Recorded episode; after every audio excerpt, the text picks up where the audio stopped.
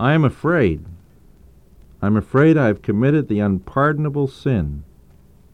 Is there any hope for me? How can there be? Well, when someone writes that way, usually there's all the hope that there is in the Word of God.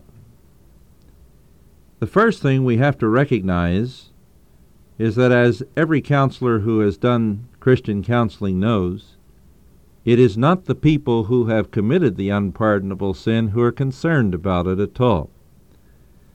Indeed, there is no concern on the part of a hardened, bitter, weazened, Pharisaic type like those that Jesus condemned as committing this sin.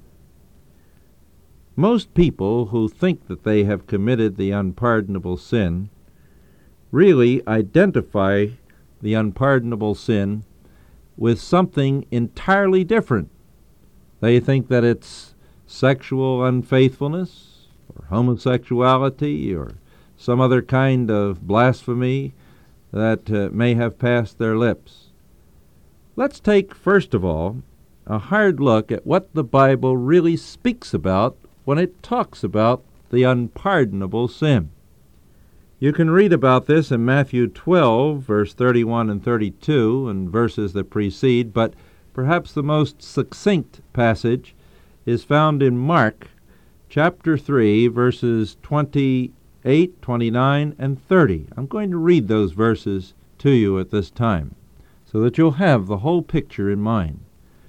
Truly I say to you, all sins shall be forgiven the sons of men, and whatever blasphemies they utter. But whoever blasphemes against the Holy Spirit never has forgiveness, but is guilty of an eternal sin.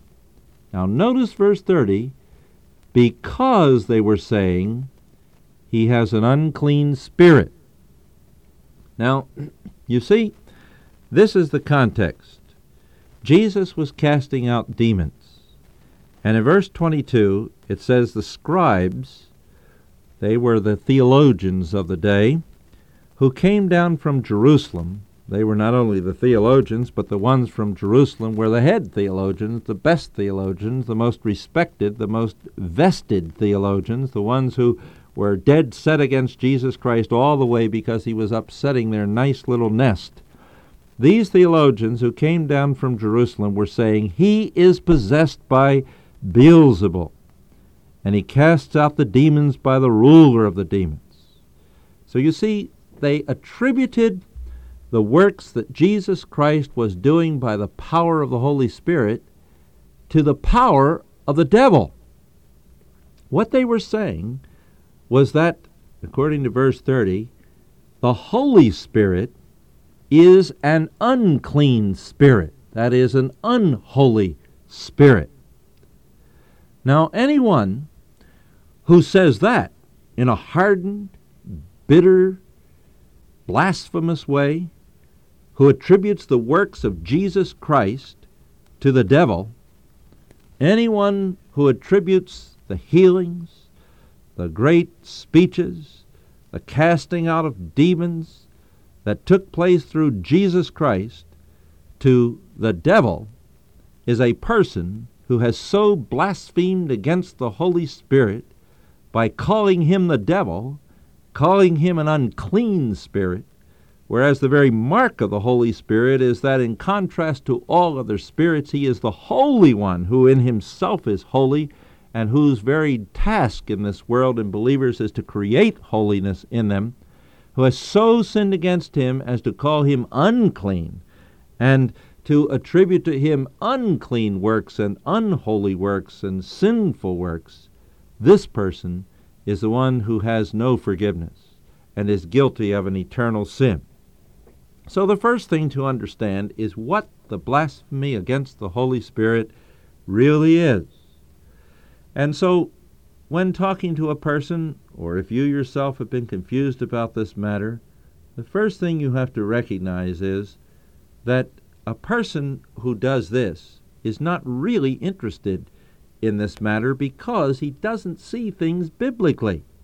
He would be a person who would say that the Bible is not a book that I can believe in because it teaches that Jesus did what he did because of the work of the Spirit of God. That what he did was done through the Holy Spirit.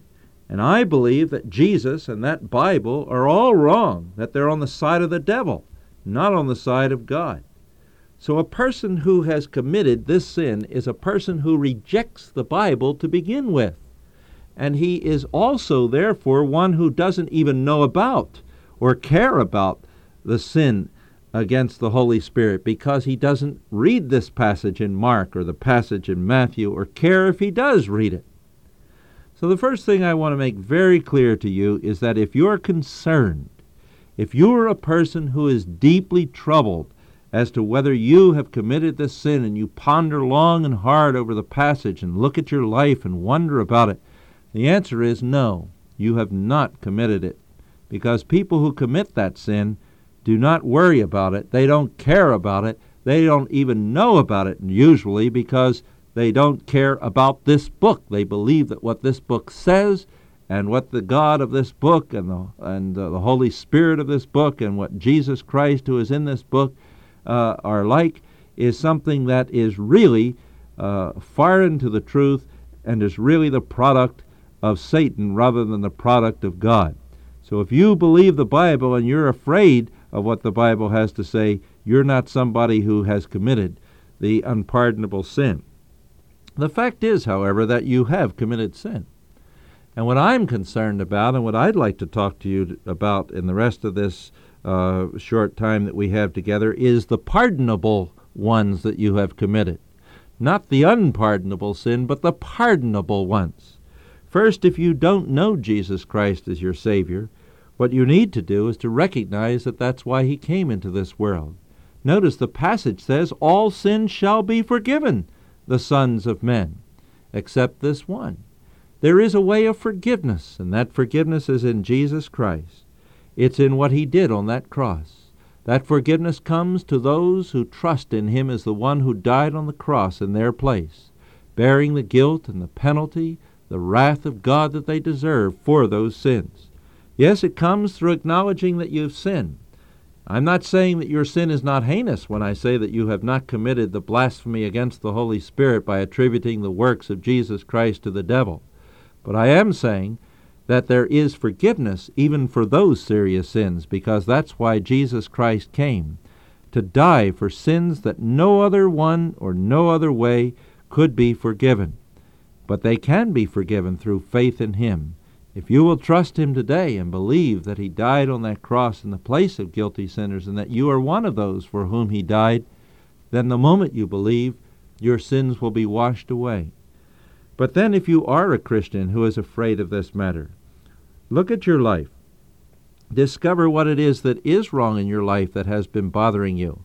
And if it is not the unpardonable sin, and of course it isn't if you're a Christian, obviously the unclean spirit and the Holy Spirit do not dwell within a Christian conjointly, then you need to come to God for cleansing for that sin, and you need to follow the Word of God in the power of the very Spirit of God who does create holiness within us as Christians, and ask Him to make you holy and to ask Him to keep you walking in the paths of righteousness for His sake. Don't get hung up on this matter. Look at the pardonable sins and seek that pardon in Christ. This we pray for each listener today, for his name's sake. Amen.